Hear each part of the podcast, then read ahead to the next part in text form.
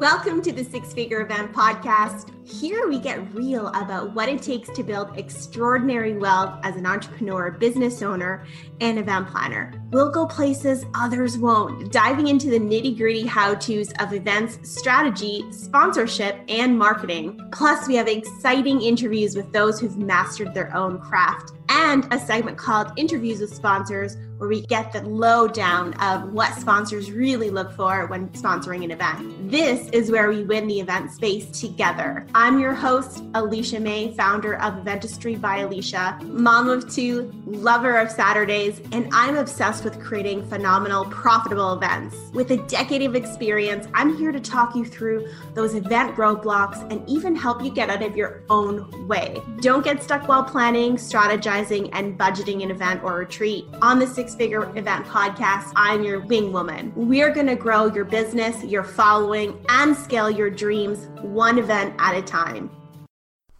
In this episode, I'm going to be talking about ways to plan your first event. And I know it's going to be scary, and you might say, Alecia, I'm not ready for an event. But let me tell you this you can be ready. It doesn't necessarily have to fall into this large, full blown scale event with 500 people. You can start small and you can start smart. And I always urge somebody to, if they want that live in person connection, that feeling, then start small and really think about how you can still make an impact, perhaps bring it down to a co working space something that's easy and attainable for your first few times. And then once you start building your brand, your audience, your foundation, you can then go into planning a larger scale event. You can even do a retreat style event for your first time, but there's some questions that I always ask my client if they come to me and say, Alecia, I want to plan an event, I want to plan a retreat. I always ask them, first of all, start with the pre work and understand what your audience wants and needs. So there may be a need in the market for a very intimate, high level mastermind retreat, spiritual retreat in Bali. I mean, I did my retreat in Bali was absolutely phenomenal, but I knew that my community and my people wanted something high level, something that was away from traditional big city kind of event where we flew and I mean, it took a long time to get there, but the rewards were outstanding. So you may not want to fly across the country. And I would say bring it back a few notches. You don't need to plan a huge event in a hotel, get that food and beverage minimum, get that guaranteed room block because that is scary. That's a huge, huge, huge amount of money that you could be spending potentially that could be disastrous. Here's hoping not. But here are five steps in order to plan your first event. Number one, Interest levels, identifying your audience and what they want. Is your event something that they even want? And if so, then start building and start gauging how interested they may be in various options that you provide them. So, for instance, one, a small North American, Canada, US kind of thing event where it's one day or it's a smaller workshop Maybe if you want to do a high intense retreat, you may have to do some pre work where you have a mastermind, you have a course or a program that goes all year round, and then you attach it to that retreat. Look outward into your competitors or what other events, whether that is nationwide or local, and who's going to those events and experiencing them. You can find things that resonate with you, take notes, do some research to make your event the best. But the basis of it should be very survey oriented by asking your audience, getting some great content, getting some feels out for location. This will help gauge the interest. This will help you plan out what makes sense for you. If you want a bigger retreat that takes 12 months to plan, getting some foundation and some back work in, then go that route. If you want to start, let's say now, and you want to do a smaller event, in a co-working space with 5 to 10 15 people and it will take you a little bit of a smaller time frame then you can still go that route but remember whatever route you go you still have to do pre-work no matter what I always like to say that it takes at a minimum three months to plan a small scaled event. So, under 25 people, something intimate, maybe in your hometown because it's easier logistically for you, especially if it's your first event. rather than a retreat that takes 12 plus months, especially if you have to build up your community, build up your brand.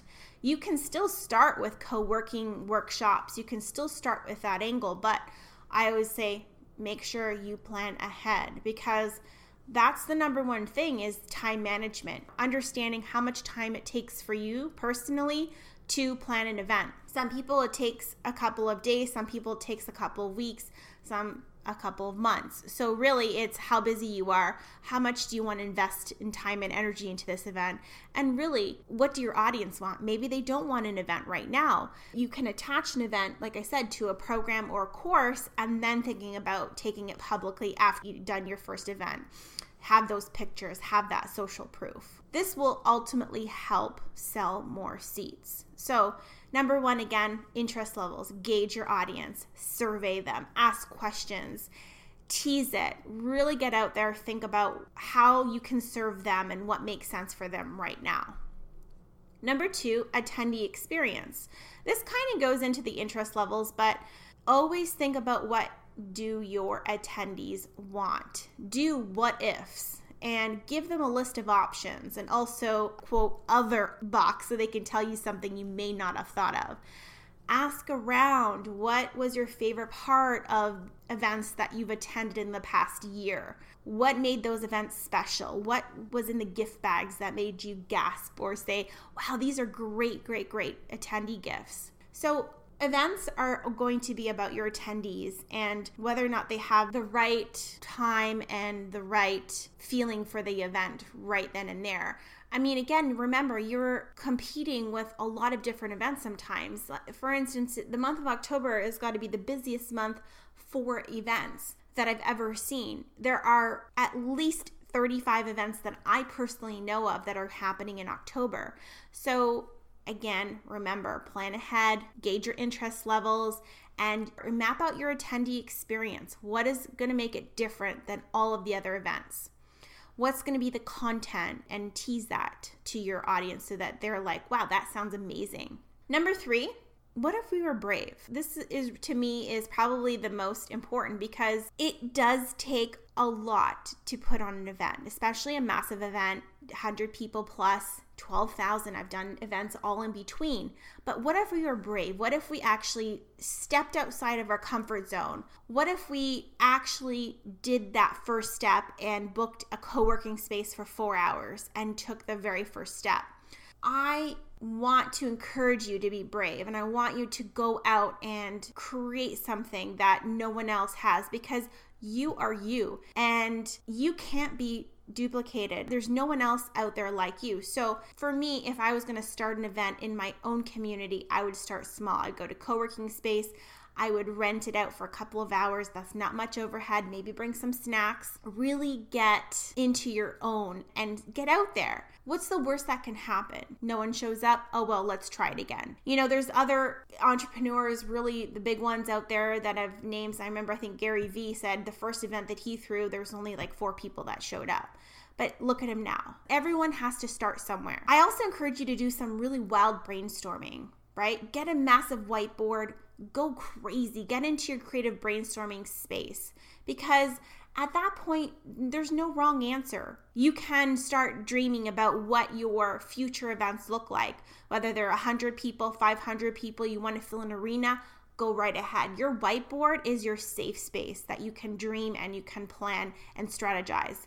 If you want your entire business to be event related, what is going to be your plan? And that brings me into point number four create your strategy how are you going to get from a co-working space workshop for four hours to a massive arena filled with 12,000 people? Maybe that's not your end strategy. Maybe your end strategy is to get into a high level mastermind somewhere tropical, maybe in the mountains, whatever that is, and create six figures at your event. How do you create your strategy?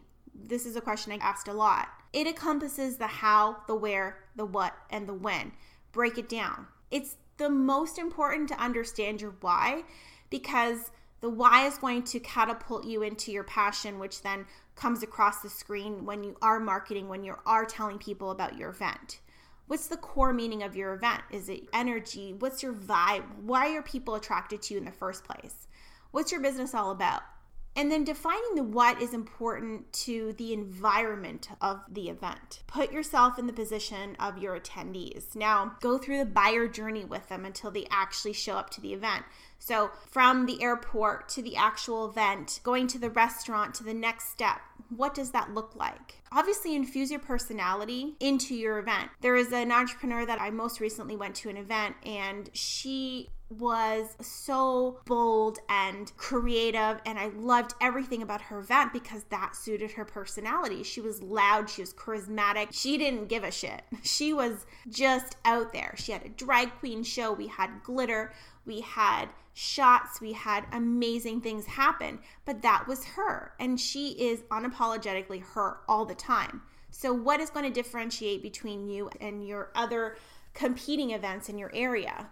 Another question to ask throughout your strategy is what drives your attendees to buy? What really makes them say, oh my gosh, I have to come to this event? What's going to be different? If you're going to infuse content and personality and do something fun and exciting, is that really what your attendees want? Are they really going to the behaviors of what they're looking at? Because that's ultimately who's going to make a decision to buy your event. It's not all about you, it's mostly going to be about them. So your strategy is going to be very, very comprehensive. Do some back work, take up 50 minutes a night, do that strategy portion, revisit it and then lay it out all on the line. Go back to your whiteboard and think about how every step of the way that event is going to make it your business and make you that next six figures that you are dreaming of because it is possible and I have seen it over and over again to make six figures at your event.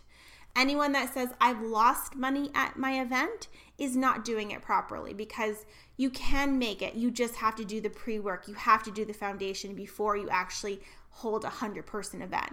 You can still do it uh, as well in a retreat and do a high level retreat where the price points are higher. But again, you have to work up to that. If you have a strong community, you have a strong foundation for those of you who are listening that really say, wow, I think I can probably do this. You probably can. And so now it's just for you to step out into your own and to actually make it happen. And that brings me into my last point. It really is just about the fear. So, five steps. Last step that I'm going to talk to you about is overcoming your fear. You are ready now. If you can think of three to five people who want to attend, then you're ready, right? The in person live connection event phase will catapult your business to the next level. I promise you. Finding your tribe outside of your computer, get away from your screen, even if it's small, even if it's intimate co-working space. I looked into a co-working space in my hometown it's $35 an hour to rent the room of 12 people. I mean, how low key can you get? Even if four people show up, you give those four people the best experience of their lives. And then you do it again and again and you continue until your community you have that back foundation you have people that are your raving fans through the content through amazing things that they can implement in their business